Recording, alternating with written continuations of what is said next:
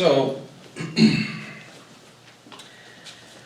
there's, I had a few ideas this morning.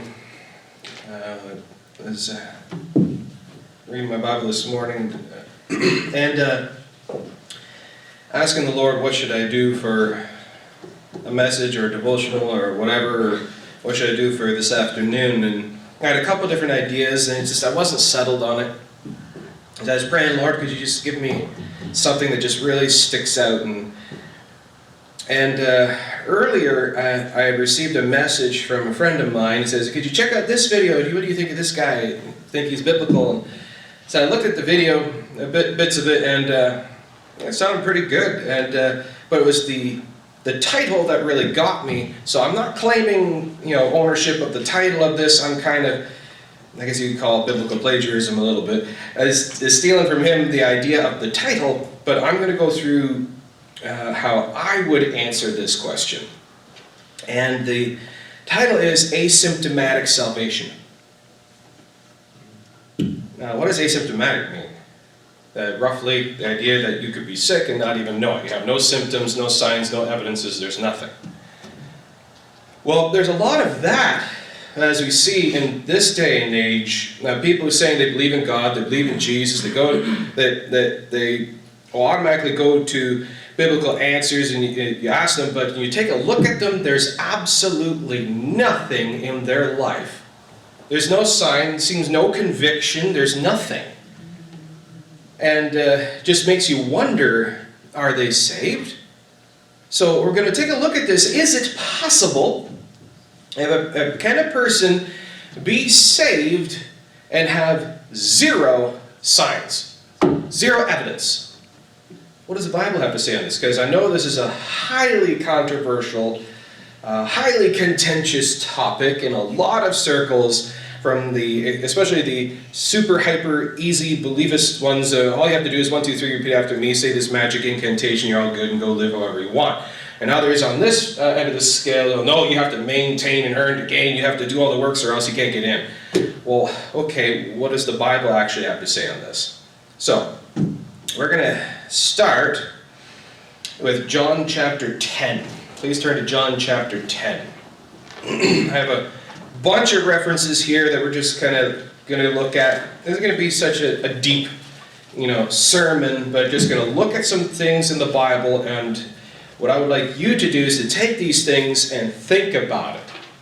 According to the Word of God, take these passages, and especially you know the drill. Get your Bible, your notepad, and your pen. Jot down all the notes. I'm not pointing at you in the front row. I'm pointing at the camera.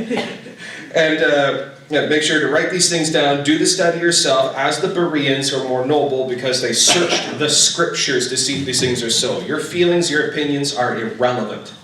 What does the Word of God say? So, John chapter 10. okay, let's go down to verse 25. John chapter 10, verse 25. Jesus answered them, I told you, and ye believe not. The works that I do in my Father's name, they bear witness of me. But ye believe not, because ye are not of my sheep, as I said unto you.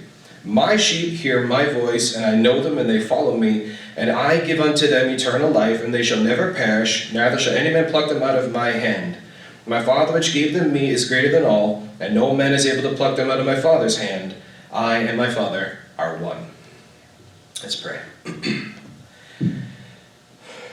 Our Lord, we do thank you for this day and this time, and Lord, this ability to look in your word. I pray that you would help us, you'd strengthen us, you'd teach us, that by your Spirit you cause us to be in remembrance of everything whereunto you have told us. And Lord, you bless this time. In the name of our Lord Jesus, we pray. Amen.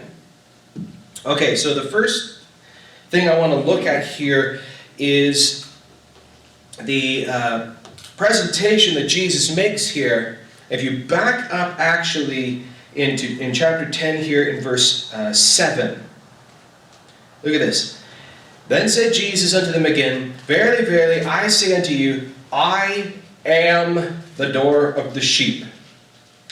And go down to verse 9, I am the door. Verse 11, I am the good shepherd. Verse 14, I am the good shepherd. And we go over um, in uh, verse 27, look what he says here My sheep hear my voice, and I know them, they follow me. So he's claiming here to be the great shepherd. The shepherd and all who believe on him are his sheep. Now hold your finger here, and we're going to be going over to Ezekiel. Old Testament, go back to Ezekiel, chapter 34.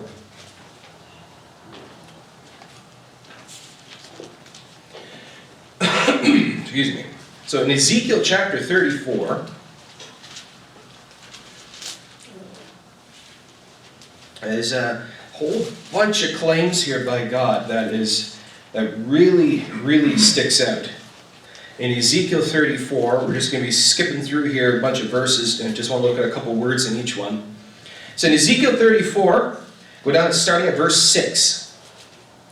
My sheep wandered through all the mountains upon every hill, yea, my flock. Verse 8. As, as I live, saith the Lord, surely because my flock became a prey in my flock. And down at the end of verse 8, my flock, and again, my flock. Verse 10 Behold, I am against the shepherds, and I will require my flock. And at the end of verse 10, my flock from their mouth. Uh, verse 11 For thus saith the Lord God, Behold, I, even I, will both search my sheep and seek them out. Verse 12 As a shepherd seeketh out his flock in the day that he is among his sheep that are scattered, so will I seek out my sheep. Verse 14 I will feed them in a good pasture. Verse 15 I will feed my flock. Verse 17 And as for you, O my flock. Verse 19 And as for my flock. Verse 22 Therefore will I save my flock. And go down to verse 31. And ye and ye, my flock, the flock of my pasture, are men, and I am your God, saith the Lord God. So he really established something here. Now let's go back to Psalm 23.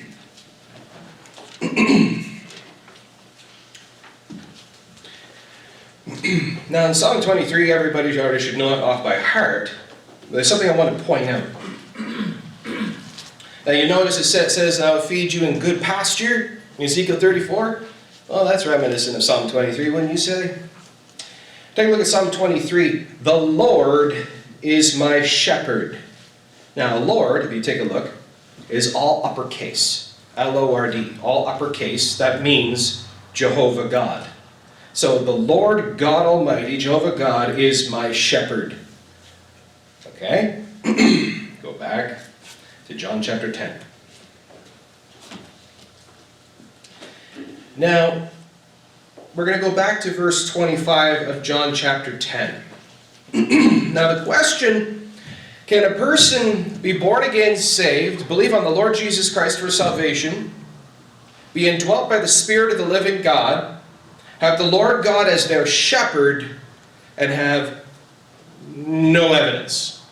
No symptoms of salvation shown. Is there any evidence? Well, what does Jesus say? The Lord God, now He's our shepherd, He's guiding us. The sheep following along, as I told you, look, it says, Jesus answered, I told you and you believe not.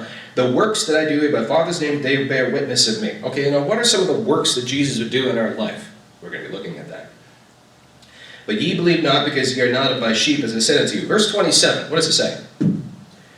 My sheep, the Lord God, those who have believed on him, he is their leader, their king, their shepherd, their redeemer. My sheep hear my voice. They listen to me. When I speak, they move. If I say lay down here, they lay down here. If I say eat this grass, they eat this grass. If I call them, they come. If I have them stay, they stay. They do what I say. My sheep hear my voice. So there's obedience. There's obedience to the voice of God. My sheep hear my voice, and I know them, and they follow me. They follow the Lord. There's evidence. And I give unto them eternal life, and they shall never perish. Now shall any man pluck them out of my hand. Okay, so that's the first point I want to make here. The second is I want to go over to 1 Corinthians chapter 2. 1 Corinthians chapter 2. What is the next sign of this? He says, My sheep hear my voice. what would be a sign of that? What would be an evidence of that? We're going to go to 1 Corinthians chapter 2 and what verse 14. 1 Corinthians chapter 2, verse 14. But the natural man, that's the unsaved man in the natural state, the sin state, but the natural man receiveth not the things of the Spirit of God, for they are foolishness unto him, neither can he know them, because they are spiritually discerned. But, let's hold the, the, the pin in that just for a second. We're going to do a lot of flipping today. Let's go over to John, back to John.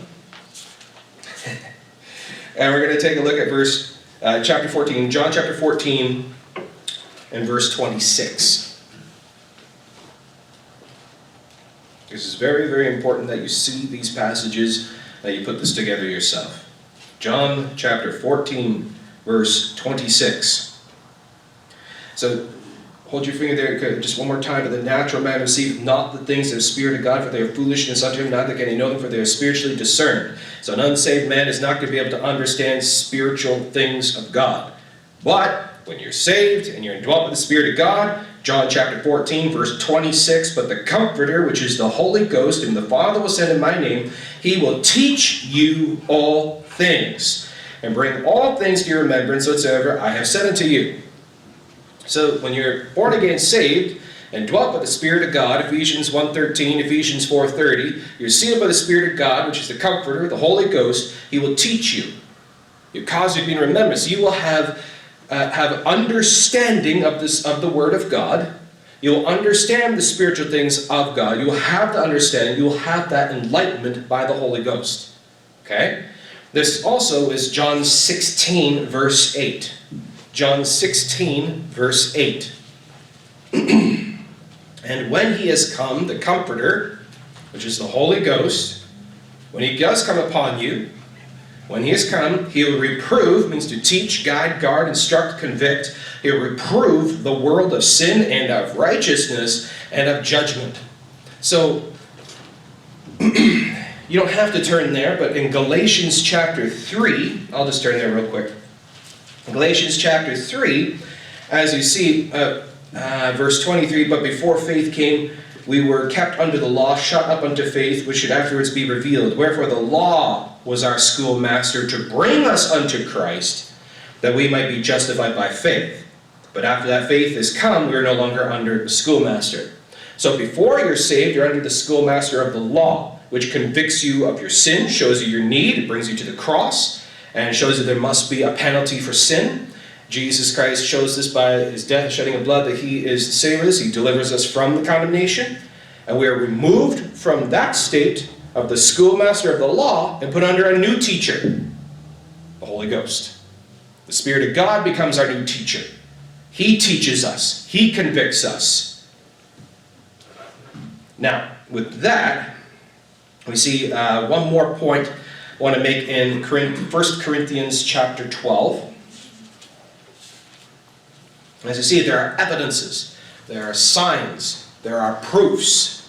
There are many, many. I'm just looking at just a few of them today just to point out this, because there are some that say, well, as long as they said the prayer, well, as long as they just believe. But if there's absolutely not one single shred of evidence in them, and there's no difference between them and the world, it makes you wonder. And, and I kind of agree along the lines of the great preacher J.C. Ryle.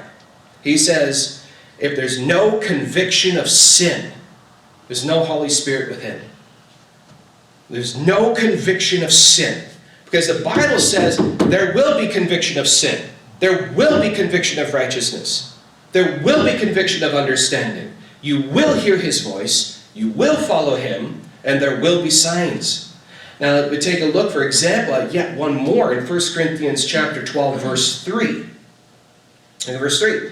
Wherefore, I give you to understand that no man speaking by the Spirit of God, so the Spirit of God is in them, and they're speaking with the Spirit of God in them, speaking by the Spirit of God, no man speak, speaking by the Spirit of God calleth Jesus accursed. And that no man can say that Jesus is the Lord but by the Holy Ghost. So to even to be able to confess that Jesus Christ of the Bible, that has to be specifically the Christ of Scripture, because as we heard this morning by Pastor Paul, as the scriptures talk about, as Jesus saying, there are many false Christs. So this is confession of the true Christ. No man can confess the true Christ is Lord, but by the, guidance and enlightenment of the Holy Spirit of God. But also, look at this. No man speaking by the Spirit of God, who has the Spirit of God, is able to curse Christ. You won't be able to curse Christ. The Spirit of God won't let you. It'll be such great conviction you won't want to because He's your Lord and you will never deny Him, reject Him, to curse Him. That's what it says. That's what it says right there.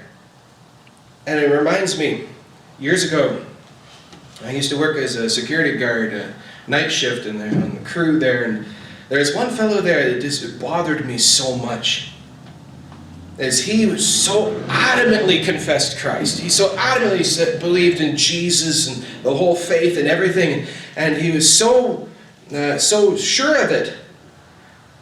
But he would regularly, regularly use the name of Jesus Christ as a cuss word. Regularly. All the time, uh, blaspheming Jesus Christ and the OMGs and all the rest of it. And I, I even questioned him on that one time, and he just got all weird with me and upset at, at that I dare question him. And, but it just this verse, and the Lord showed me this verse that how can how can you say you're a born again Christian that Jesus Christ, your Lord, your God, and your Master, you believe in him for your salvation, and you drag his name through the mud and you blaspheme him? That's not possible. I'm sorry, I'm, I do not accept that that, that one who could say they're Christian and, and actually be saved and blaspheme Jesus Christ with no conviction. Because that's the thing, he had no conviction.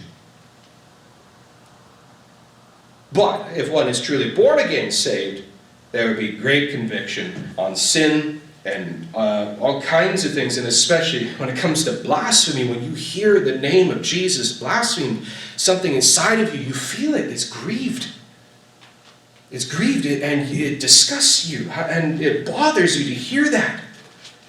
Here's, here's another one.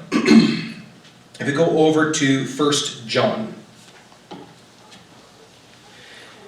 Now, can a Christian sin? Yes. Yes, absolutely. Can a Christian fall into deep error and deception? Yes, absolutely. Will he stay there? No. Look at the prodigal son. You say, well, the prodigal son, yeah, but, but, but, but. The one thing we're not told is how long he was away. One thing we're not told is time frame. What we are told is that he did walk away, he did fall into sin, but we're also told he did come under great conviction. He realized he was wrong, and he wanted to return. That right there is a story. It's a story uh, of the, the wayward, the sheep that has wandered, being brought back. And we see the great grace and mercy of the Father uh, uh, running and embracing him before the Son even repented, before the Son even changed his clothes. The Father embraces him in all the mud and the manure and kisses him and, and forgives him right there before the Son even repented. Because we show the conviction of the Son returning and the great evidence of this of repentance. And if you go through First, uh, First John, one of the, the greatest evidences that John points out as, as evidences of salvation is conviction. Conviction of sin, conviction of the fellowship, conviction of the faith. So if we take a look at First John chapter 1 and starting at verse 5. This then is the message which we have heard of him and declare unto you that God is light and, and in him is no darkness at all. Look at verse 6. If we say that we have fellowship with him and walk in darkness, that means to walk in as your way. This is your way, your way of life. And walk in darkness, we lie and do not the truth. But if we walk in the light, as Jesus says, I am the way, the truth, and life. This is our way, our life now. This is who we are. But if we walk in the light, as He is in the light, we have fellowship one with another, and the blood of Jesus Christ, His Son, cleanses us from all sin. So, right there, the Word of God says Uh, you, will, you will love righteousness and hate, hate iniquity, as the Bible says. that, that will be in you. Now look at verse 8. If we say we have no sin, we deceive ourselves and the truth is not in us. Verse 9. If we confess our sins, he is faithful and just to forgive us our sins and to cleanse us from all unrighteousness. So we see that there is going to be conviction as the Holy Spirit will convict us of sin and of righteousness and of judgment. We see righteous judgment is by the Word of God. He will he'll correct us and reprove us and instruct us by the Word of God. And we see a, a pull, a pull to repentance, to the penitent heart. A person who is not penitent, who is not repentant of the sin, who shows no conviction. Can that person who has no symptoms of the Holy Ghost in them, who shows no evidence, can we say that that person is saved? Well, see, this is where this is where it gets contentious, where it gets a bit, bit troubling. But this is the way that I look at it personally. So if you don't agree, you just plug your ears. But uh, I look at it as this thing. You can't judge right off the bat because, well, if we were to look, for example, we're standing on the sideline and we see the prodigal son doing what he's doing, we say, well, obviously he's not of the father. And he's independent of the pigs. Oh, look what he's doing now, doing that which is forbidden. Obviously he's not saved. This is why Jesus says to judge not after the appearance, but judge righteous judgment. Righteously, it's long suffering. You will wait, and you will judge by the doctrine coming out of the heart, and you will look for conviction. You will pray for conviction to come upon them, that if they're not saved, they will be, but if they are, that they'll return. See, we can't just look at a person and say, oh, look what they're doing, look what they look like, and oh, they're not doing this, they're not doing that. You can't do that there will be signs of salvation. And sometimes some of these things, here's the other thing. They're, here we're looking at conviction. Look at verse 10 of 1 John chapter 1, verse 10. if we say that we have not sinned, we make him a liar, and his word is not in us. Chapter 2, verse 1 My little children, these things write unto you that ye sin not. And if any man sin, we have an advocate with the Father, Jesus Christ the righteous. The thing about, about conviction not everybody is really open in public about their life, their struggles. Like, for example, it's a joke that when you come to church, everybody's doing great. Yeah, how you doing? Everybody's great. And you don't really talk about your struggles. You don't talk about your private sins. You don't talk about, make public your, your private uh, issues and things in your life. You don't really make it known. So people can't really know what's going on. Sometimes our inner turmoil isn't made public, but it's between us and the Father. He knows those that are His. I know those that are mine, Jesus says. We don't. We don't. We don't always. So, the signs and the evidences then are between the sheep and the shepherd. The evidences we see here that if a sheep truly is of the shepherd, the shepherd will know. It's the, the, the sheep don't always know. We look for some of these things, uh, but uh, you shall know them by their love. That we know we know each other when we come to each other. We confess Christ. We judge each other righteously by the doctrine coming out of the heart, and by certain things we can tell, but we can't always know. So we've got to be careful how we judge. Careful how we look at one another. This is where the hyper legalist looks and judges after the appearance, and that's wrong. We can't do that. But these signs will follow them, the Lord says. He says uh, uh, to go and to, to preach the gospel, baptizing them in the, in the, name of the Lord, and these signs will follow. But also, is, uh, with that, but these signs will also follow. There will be signs, is my point. I'm not arguing about, well, well, how can we know and all this? No, what my point, that my argument here today is that uh, there will be signs. There will be evidences. We may not always see it right away. We may, it may not always be public, but there will be. You look at the prodigal. He did fall under conviction.